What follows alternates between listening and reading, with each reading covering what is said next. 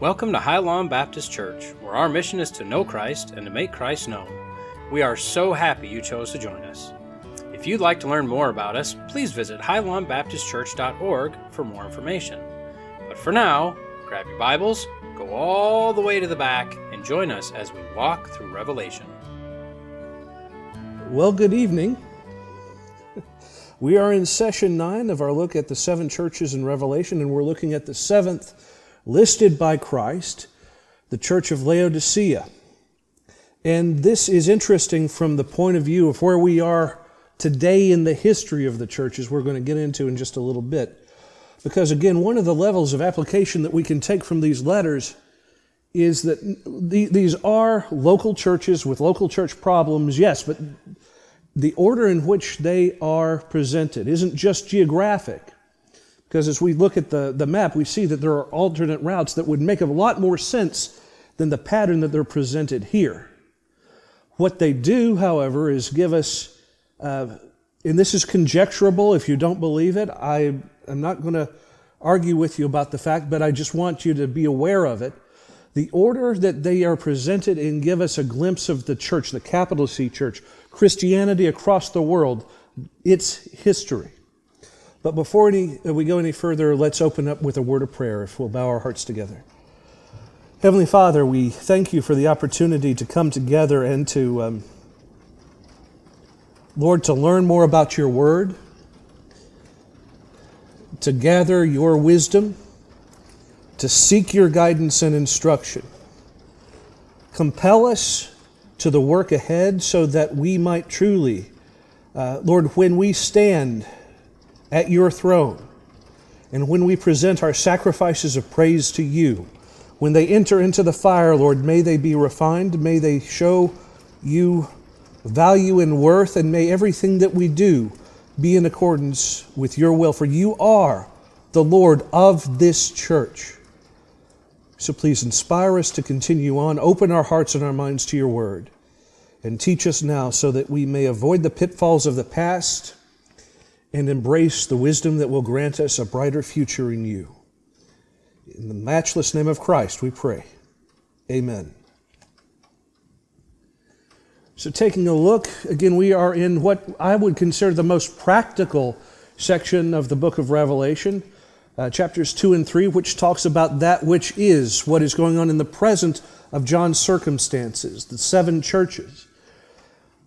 Um, this next session, session 10, what we'll do when we come in here is we'll, we'll put together a, a synopsis of these seven churches, what they can teach us, and what uh, Jesus himself has also taught about this magic, uh, this, excuse me, not magical, the mystical organization, this strange organism, life form that is the church, the gathering of the called out ones. But for now, let's take a look at this one in particular. Again, we want to take a look at the name of the church, the title that Christ chooses for himself, which has meaning to the people that he's talking to, the commendation, what the churches are doing right, the concern, this is a report card, what they're doing wrong and need to adjust, and the instructions that he grants them to make those adjustments as well as a promise he offers everyone who is an overcomer of these situations. We'll talk a little bit about that more in detail later on. But one of the things that I'd also encourage you to do for those of you at home, to join with us if there is something in your translation that you find markedly different from what we use here. Please let us know in the live comments. We also encourage you to help us spread the word of God, uh, to use these sessions as a commentary to help enrich people, enrich believers who are studying the Word of God with us. So please hit the like button, share this, and just let us know what you think of them, positive or negative, what will help us build this ministry. And in so doing, that helps let Facebook and YouTube know that this church is alive and that what we do has value. So help us spread the Word of God together. Let's take a look at the concerns for the previous churches in brief, really quickly. Ephesus, the first and probably the missionary hub that led to the creation of the rest of these churches, uh, was called to task for being all programs and doctrine and no personal devotion. so busy doing the work of the kingdom that they had no time for the king. So busy, as, as the trap is for so many of us in today's time. We're so many working, we're so busy working for our families that we have no time to spend with our families. Smyrna um, was the church under persecution, and Jesus basically tells them that he will not put any more burdens upon them, but to simply hold fast to the, to the faith. Pergamum, the church of the mixed marriage. The church must have different values than the fallen culture surrounding it. The bride of Christ cannot be married to the world at the same time that is married to Jesus. The bride of Christ, being the church, capital C church, is charged to present itself as blameless before he who is the bridegroom, which is Christ himself. Thyatira, discipleship requires discipline. Ferret out wrong teaching. Ferret out those people within the church who would cause trouble, who stirs the pot, who brings persecution from within the church. Sardis is a church that was all appearances and no substance, yet there was still a remnant in there that were faithful. Philadelphia, the city of brotherly love, where Christ commends them to keep on mission. I have opened doors in front of you that no man can shut. Here's the doorway to your ministry. Here's the doorway to escape that which will deter you. But in all things, love. And we found out in, in taking a look at the history of Philadelphia that the Jewish population there that were bringing persecution on this early church later on because they refused to hate their enemies but chose to love their enemies, that Jewish population became part of the church of Philadelphia. So even when you're in times of persecution and trouble, do not devolve to showing hatred for hatred, but in all things show love. Now we come to Laodicea. This is part of the ruin of the city of Laodicea. In fact, in its area,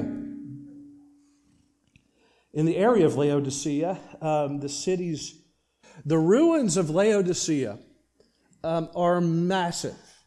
The bulk of the, the city itself, the ancient city, is still there for us to examine. There's amphitheaters, there are temples, uh, there are banking areas, libraries, there are baths. There are, are, wonderful places for the archaeologists to really sink their teeth into and learn about the, uh, the Hellenistic city of that day.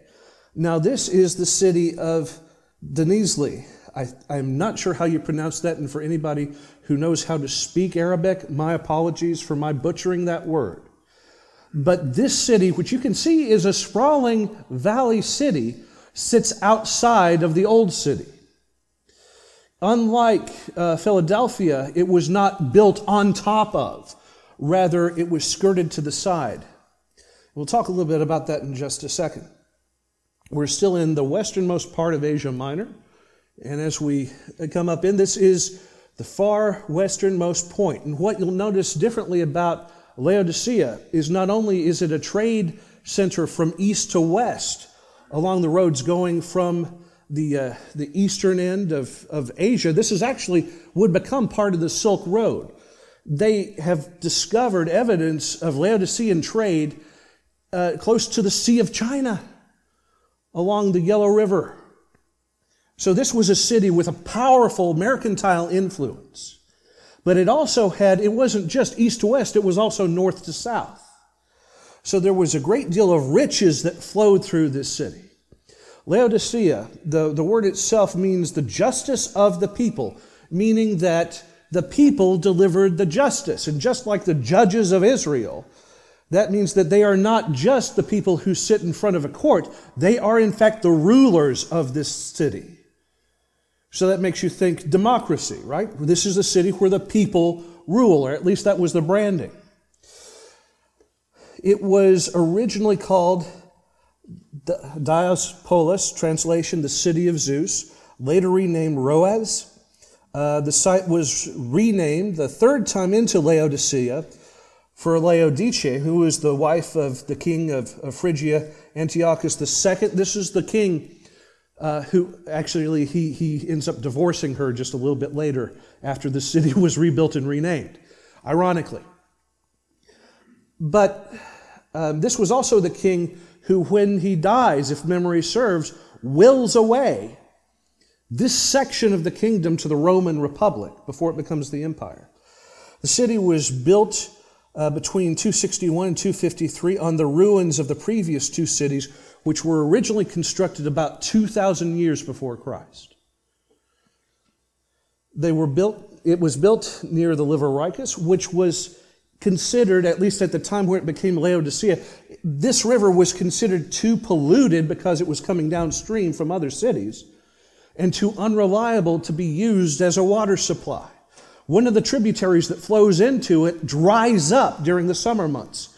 So not only is it a dirty, uh, a sewage filled river, but you can also not rely on it to be ever tall enough to, to flow, to flush the uh, filth away. So, under the Roman, uh, under Roman occupation, the city became the midpoint between a three city aqueduct system that was fed from the hot mineral springs of Hierapolis, which we saw on the map. That was Hierapolis, Laodicea in the middle, and then Colossae, where the book of the Colossians was written to, further downstream. So Hierapolis was the center where you had this, this uh, mineral hot spring coming out. And what they would do is they laid these um, hewn stone pipes from the hot spring using the pressure from them to flow into first Laodicea, where it would come out. It's still mineral rich at this point, still full of calcium, and not that we in St. Albans have, have any uh, experience with having too much calcium in our water, but moving on. And it would go on from there to Colossae, where it would eventually cool down. But the problem with it in Laodicea, it had to be vented off and allowed to cool down because at this point the water came to the city lukewarm. We'll talk a little bit more about that in just a second. The city was popular as a center of commerce. It was a city of merchants, bankers, gold refiners, and it was really well known for a variety of sheep that they bred specifically in this region that produced a glossy, very soft, almost felt soft already, black wool. And that comes into Jesus' message about them in just a moment, too. One of the things that we can gather about the riches of it is that the Roman orator Cicero actually did his banking there. In fact, he also held his own private audiences there. And again, there is evidence, archaeological evidence of trade from this city reaching as far as Punjab by the China Sea. There was a school of medicine there attributed to um, Asclepius.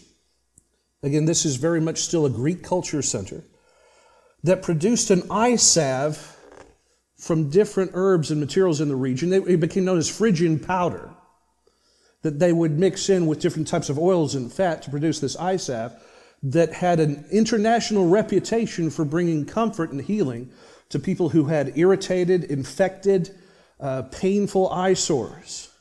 Which again, you can tell Jesus is springing off of this when he writes his letter. It, like the rest of the cities that we've covered up to this point, it was destroyed by a massive earthquake in 62 AD.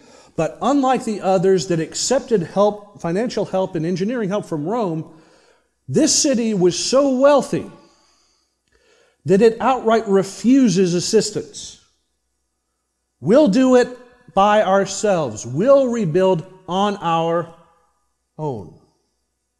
And it was a source of great pride for them that they were self sufficient and needed nothing from the rest of the empire. I've already covered its culture there. Another thing that I want to uh, cover here this was the home of a very large post Babylonian Jewish population. Several thousands of Jews that traveled here after that, that particular diaspora had ended. Something unique about this city, unlike the other ones, you saw that one picture where it's, uh, the city starts out at the foot of a mountain and then spreads out in that valley system. So this is not a very de- defensible city.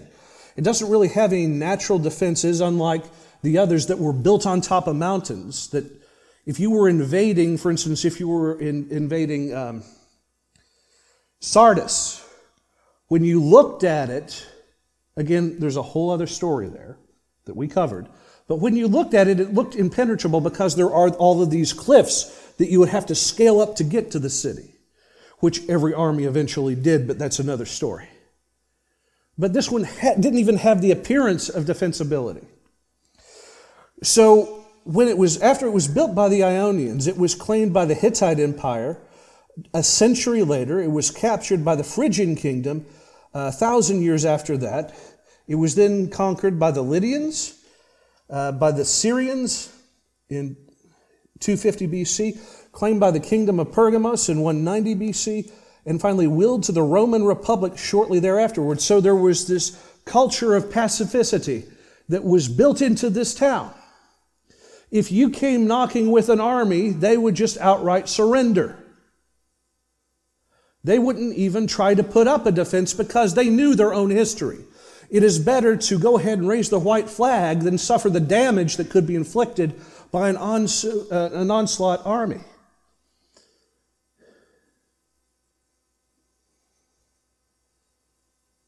A little bit about the church. This church was believed to have been founded by Epaphras, one of the uh, students of Paul. It was also instructed several times by Paul through his epistles. In fact, the book of Colossians, and supposedly there was another epistle written specifically to Laodicea by Paul that has been lost to time. But both churches in Laodicea and Colossae were instructed to trade letters between the two of them. Apparently, they were dealing with the same kind of problems that Paul was trying to address.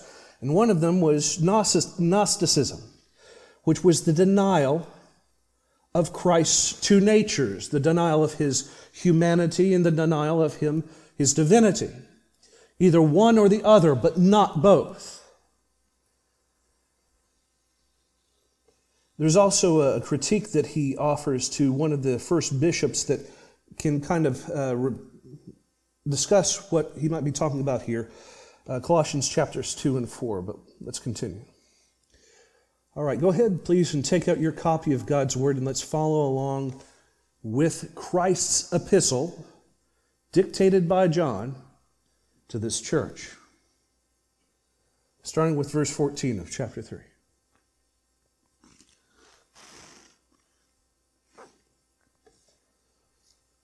To the angel of the church, or the messenger of the church of Laodicea, write. Again, remember the title of Christ, the commendation, the concern, the instruction, and the promise to the overcomer. These are the words of the Amen, the faithful and true witness, the ruler of God's creation.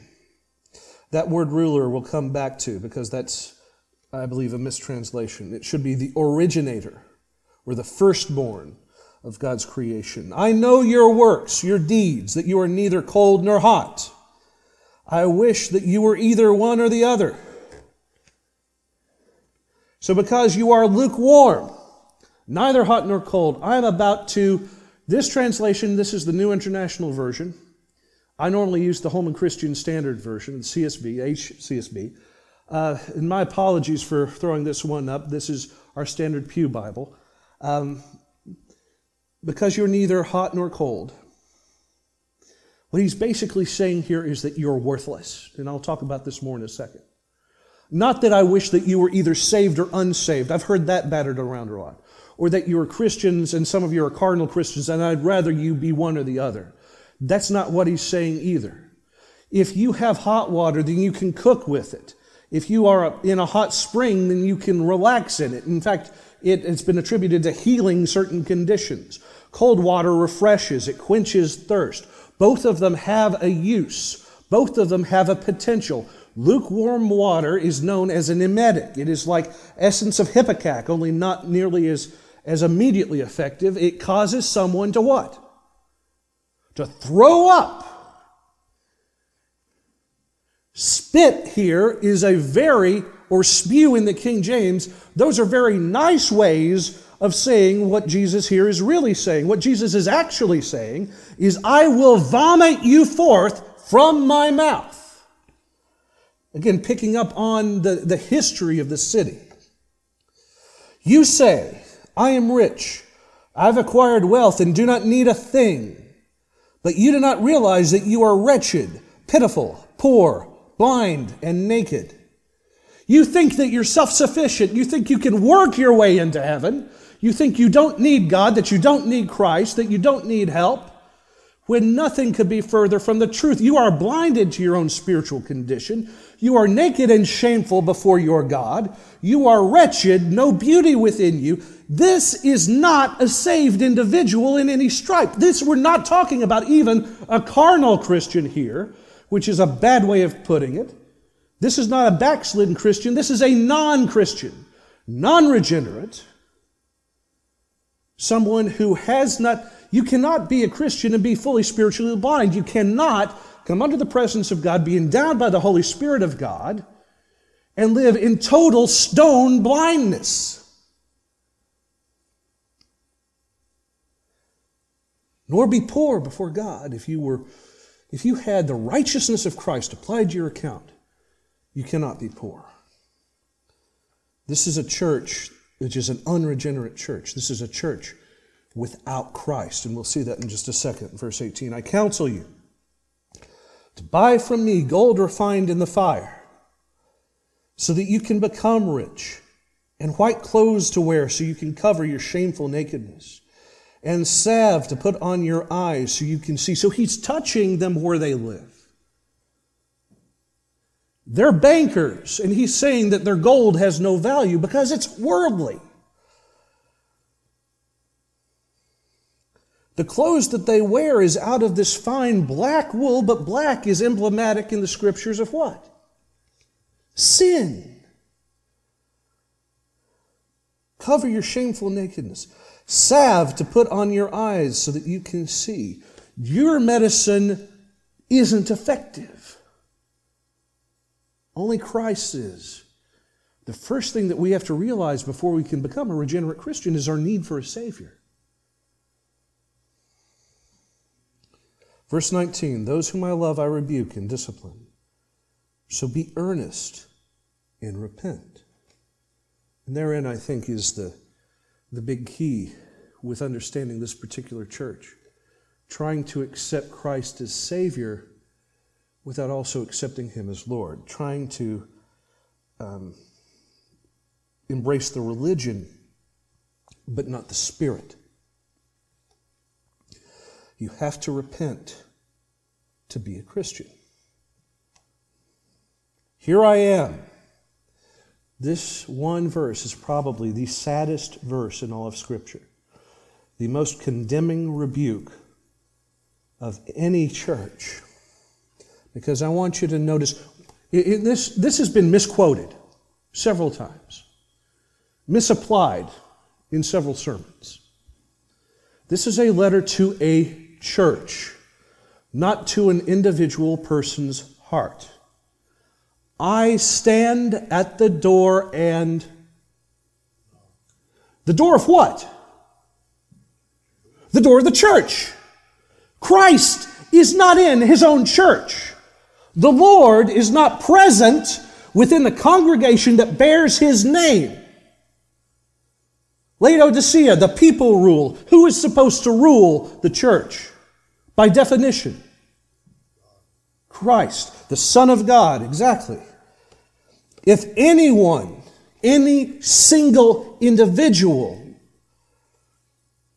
hears my voice and opens the door, I will come in and eat with that person, and they with me. What I, what I am taking from this is that if even one of them in there, if even one of them is part of this community that calls itself a church, becomes a regenerate Christian, becomes endowed by the Holy Spirit, then that person, like, like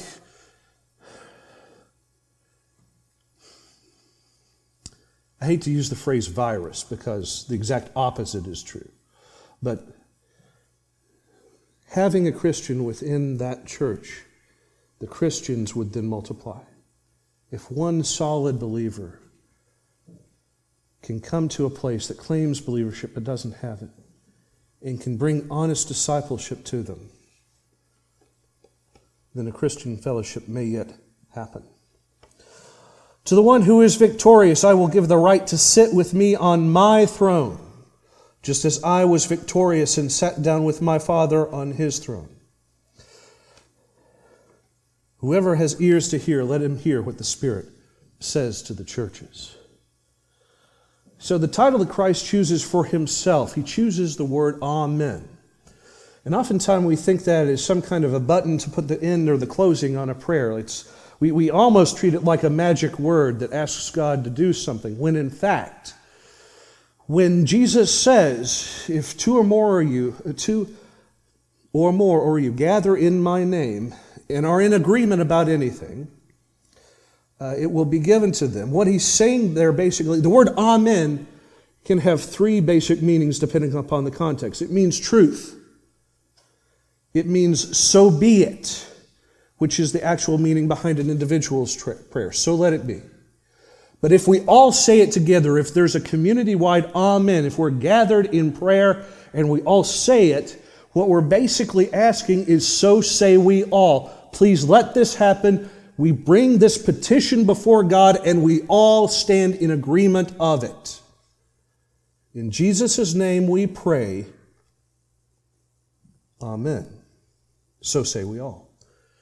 So, and, and then there are times in worship, and we as Baptists have a, heritage of this, um, and it is scriptural. When we say something, when there's somebody speaking, or when we're reading from the Word of God and the Spirit strikes us, a special kind of accord within our soul, and we recognize that as truth. We recognize that as something that's having an impact within our hearts. We say, Amen. Paul does this as well while he's writing Scripture. You can almost see in several places while he's pinning down in his epistles something that strikes a chord between the Holy Spirit breathing the word through him and his soul, that he will suddenly, for no apparently decent reason within the context of the letter, he will say, Amen. That is a way that we, we announce, that we herald, that we identify as true through the power of the Spirit, the Word of God. So it is a scriptural form of worship going on. I am the faithful and true witness, meaning that Christ himself is the verification of all of God's promises, that he is the witness to all of God's covenants. How? Because he's been there for all of them. In fact, all of them speak about him. The volume of the book is written of me, as recorded in the book of James. And that there is truth of the fact that God is living among his people. Jesus himself says in John 14, 6, I am the way, the truth, and the the life. So he's asserting both of his natures his, his humanity that led to his sacrifice, his deity that proclaims the fact that he is incarnate God. He is one of the members of the Godhead. And this is, this, this is a fist in the face of the Gnostic heresy. If you do not have a proper understanding of Jesus, then you don't have a proper understanding of Jesus. You cannot say that you have a close personal intimate relationship with the Lord if you don't know who He really is. If you don't know who He really is or who He really represents, then He is not a personal Savior to you. He is an academic exercise. He wants to be the living Christ, resurrected, seated at the right hand of the Father right now, wants to have a personal, intimate relationship with those who come after Him with us. The originator of all of creation, the firstborn of all living, the firstborn from the dead, as we're also told, which means that he has all power and authority, that as the firstborn of the Heavenly Father, whom is also our Heavenly Father, that he is entitled to the lion's share of the inheritance. He's also entitled to be the priest of the family, which is how, uh, how Paul picks up on in the book of Romans, and so does the book of James, that now we have a heavenly great high priest. He's the head of the household, the head of the family, of all of creation. The concerns. So if I jump from Jesus' titles to the concerns, what isn't there in this letter?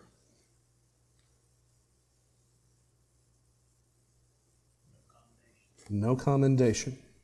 Gold star. There is no commendation, nothing good Jesus has to say about this church. If we look back at Sardis, that's also a church where Jesus has nothing good to say. Two of these churches, Jesus has nothing bad to say about, and that's Pergamos, uh, excuse not Pergamos, that's uh, Smyrna, the church under persecution, and Philadelphia, the church on mission. But the church that's all show and no substance, and this church where the people's influences outweigh his own, Jesus has nothing good to say about. He calls them lukewarm. And again, cold water refreshes, hot water helps to provide relief, and it can also provide nutrition. You cook in hot water. An emetic Lukewarm water causes someone to throw up. Effectively, what he's saying here is that you are useless to the body of Christ. You are robbing the church, the capital C church. By the fact that your church exists in the current state that it does, you are making the entire body of the community of believers unhealthy. You are robbing it of strength.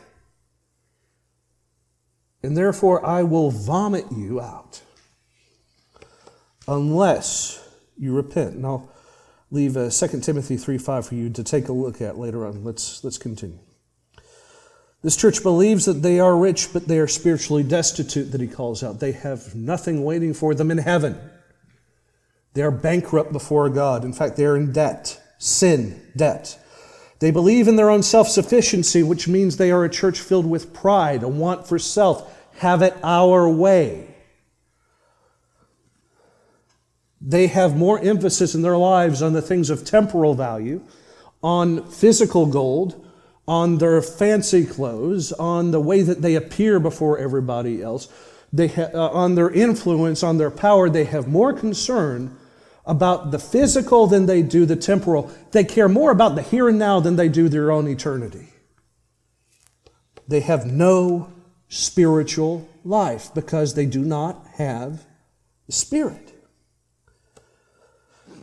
It's conjecturable, but I think because of the way that Jesus identifies himself, we can, uh, and from the book of Colossians, that we can pretty much gather that they deny the deity and the personhood of Christ. They deny or outright ignore, thus, the Word of God.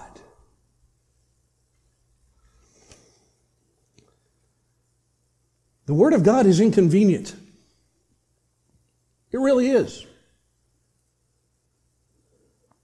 We want to allow all this stuff from the outside in. We don't want to be different from everybody else because that puts pressure on us.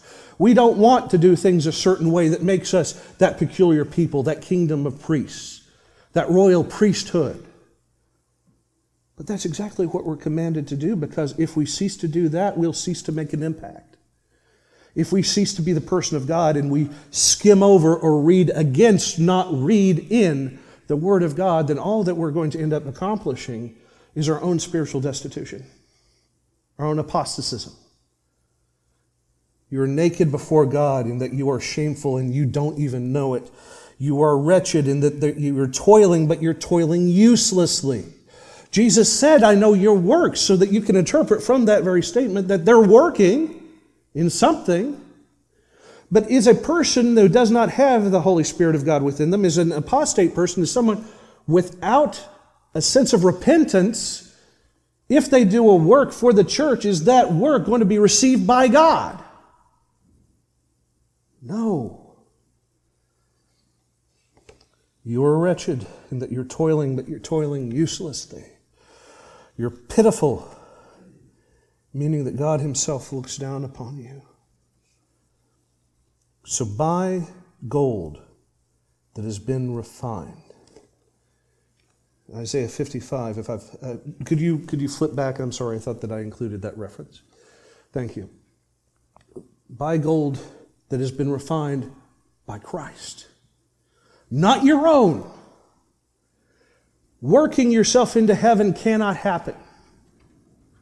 We are wholly reliant on Him for everything, including our salvation, including the method and the means by which we conduct ministry. We cannot do anything without His blessing. Apart from me, you can do nothing. And when we talk about gold being refined, when we talk about the sacrifice of praise, as, as, as Jesus himself puts it, as, as Paul later goes on to say in 1 Corinthians 3, when we present our sacrifices from this life before God, they will be judged by fire. The dross will be consumed. But whatever is left over, the things that were of value, the things that were originated by God but acted out through us, the times that we have been obedient, the times that we have been wholly reliant upon Him, that is what will remain and that is what will be accepted. But right now, this church is only giving Him dross, wood, hay, stubble, toiling uselessly. White raiment Unlike the black wool that they're wearing right now, white raiment means that Jesus himself is giving them this white raiment, meaning that his righteousness, his innocence, his sinlessness can be applied to their account if they only repent and believe. He will offer them spiritual sight, not sight, not by salve made with human hands, but with the power of the Holy Spirit that they the, the text would suggest that they currently do not have. And if anyone but opens the door when he knocks, he will embrace them and accept them into fellowship, into communion, and into an intimate relationship with the Savior. So, the promise of the overcomer, and I want to take a look at what it means to be an overcomer for just a second. I don't think that I've done that yet. 1 John chapter 5. Everyone born of God overcomes the world. There is a hermeneutic, $40 word, rule called the rule of expositional constancy. Let me explain what that means. Don't change that channel just yet. Expositional competency uh, um, means that when somebody mentions something, an idiom, an idea, color, a, a material, a, a type of person or a symbol somewhere in the Bible, it carries that meaning throughout all of Scripture. So when we see an overcomer here, we see that a person who overcomes, a person who is victorious, that victory is reliant on faith. Everyone born of God, everyone who is a regenerate Christian, for by grace are you saved through faith. For everyone born of God, everyone who has that born again, uh, redeeming faith, who is reliant upon Him, overcomes the world. This is the victory that has overcome the world, even our faith. Who is it that overcomes the world? Only the one who believes that Jesus is what? The Son of God. Who is it that overcomes? How is it that someone in Ephesus overcomes the problem that they're having right there? How is it that someone in Sardis becomes an overcomer? Reliance on God, total reliance on Him. The only way that we can get through the challenges that we face by now, right now, is if the Holy Spirit grants us the strength and we are willing to undertake whatever is necessary. Hold on fast to what you've been given. Hold on to your faith. He gives the right to sit on his throne. And we've, come, we've, we've had this particular blessing come up before in someone else who will rule the nations. Christ was offered a throne. He was promised, rather, a throne from the voice of the angel Gabriel to his mother Mary before his birth. He will inherit the throne of his father David. David's throne is not in heaven. David's throne is not a spiritual throne. David's throne is a political throne. It is an earthly throne. It is a throne found here that has not been in use since, uh, since the Babylonian conquest. It is a throne, nevertheless, that Jesus himself is entitled to at Jerusalem at the, at the, at the culmination of all things prophet, priest, and king.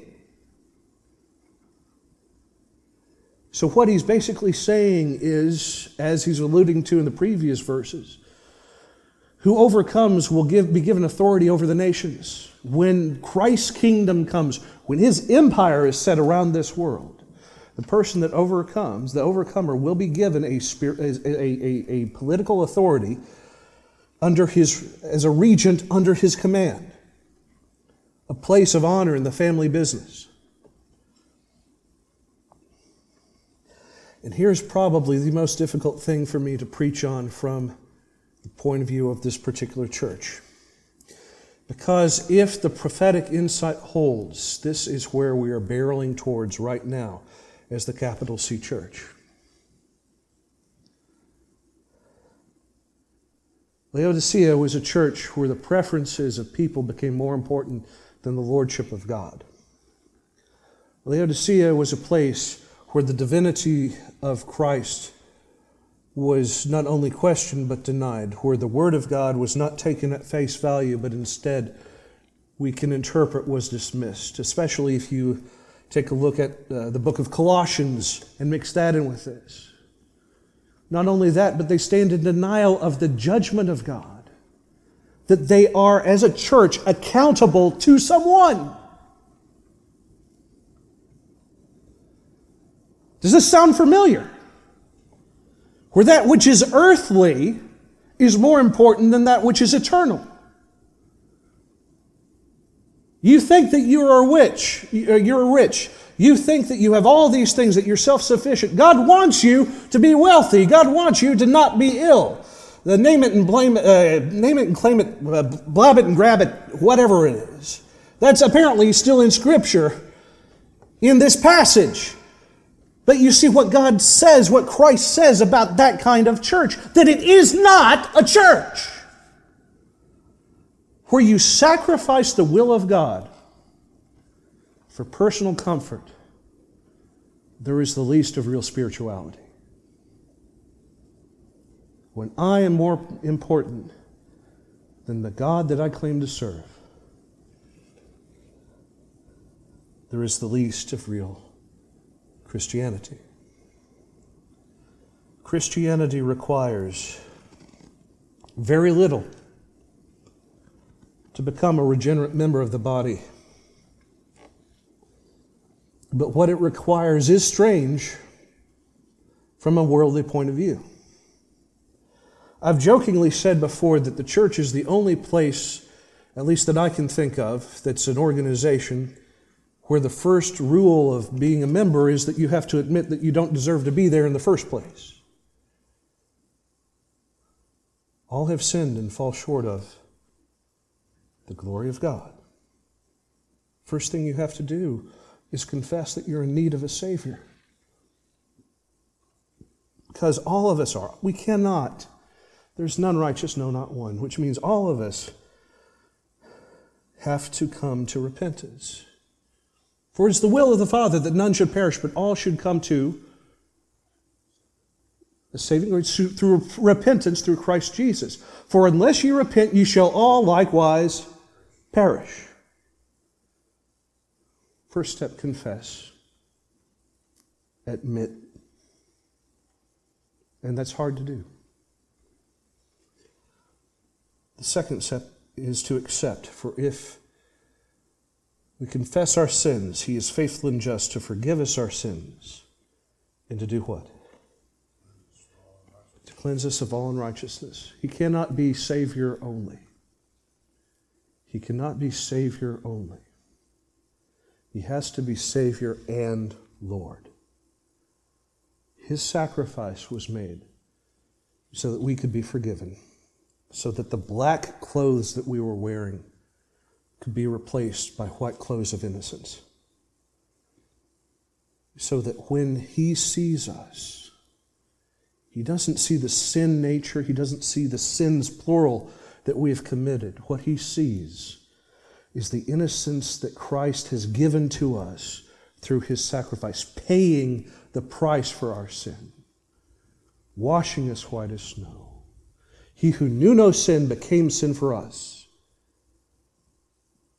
that we might become the righteousness of God, trading places with our Savior, just as he took our place.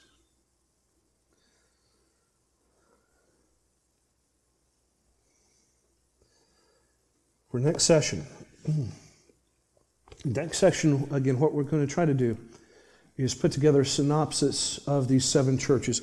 We're going to study the church itself. What does Jesus have to say about the church? And what I'd ask you to do, just as, a, as an exercise while we're getting ready for next Wednesday night, is review the seven churches. Again, it's just two chapters, and they're pretty quickly. Review your notes that you took with this. And again, if you don't have them printed out, they're at uh, HighLawnBaptistChurch.org, where you can find all other uh, information about who we are.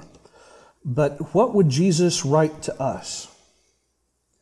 And no matter what local church that you go to, this is an exercise I want you to conduct with your groups. Think about if Jesus was to write, and we'll use us as an example. If Jesus, in this kind of format,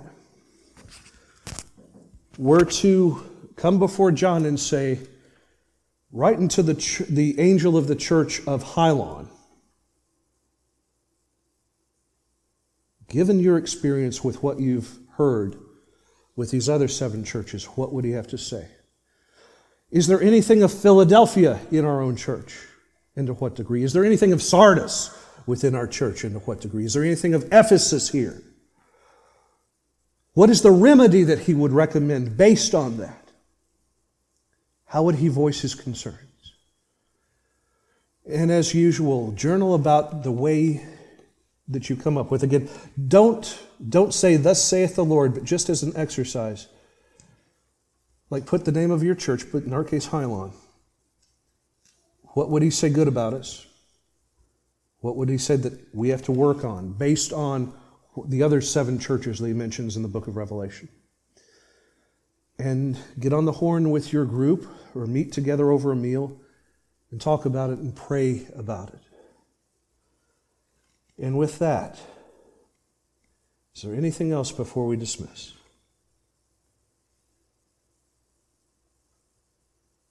If not, let's bow our hearts again.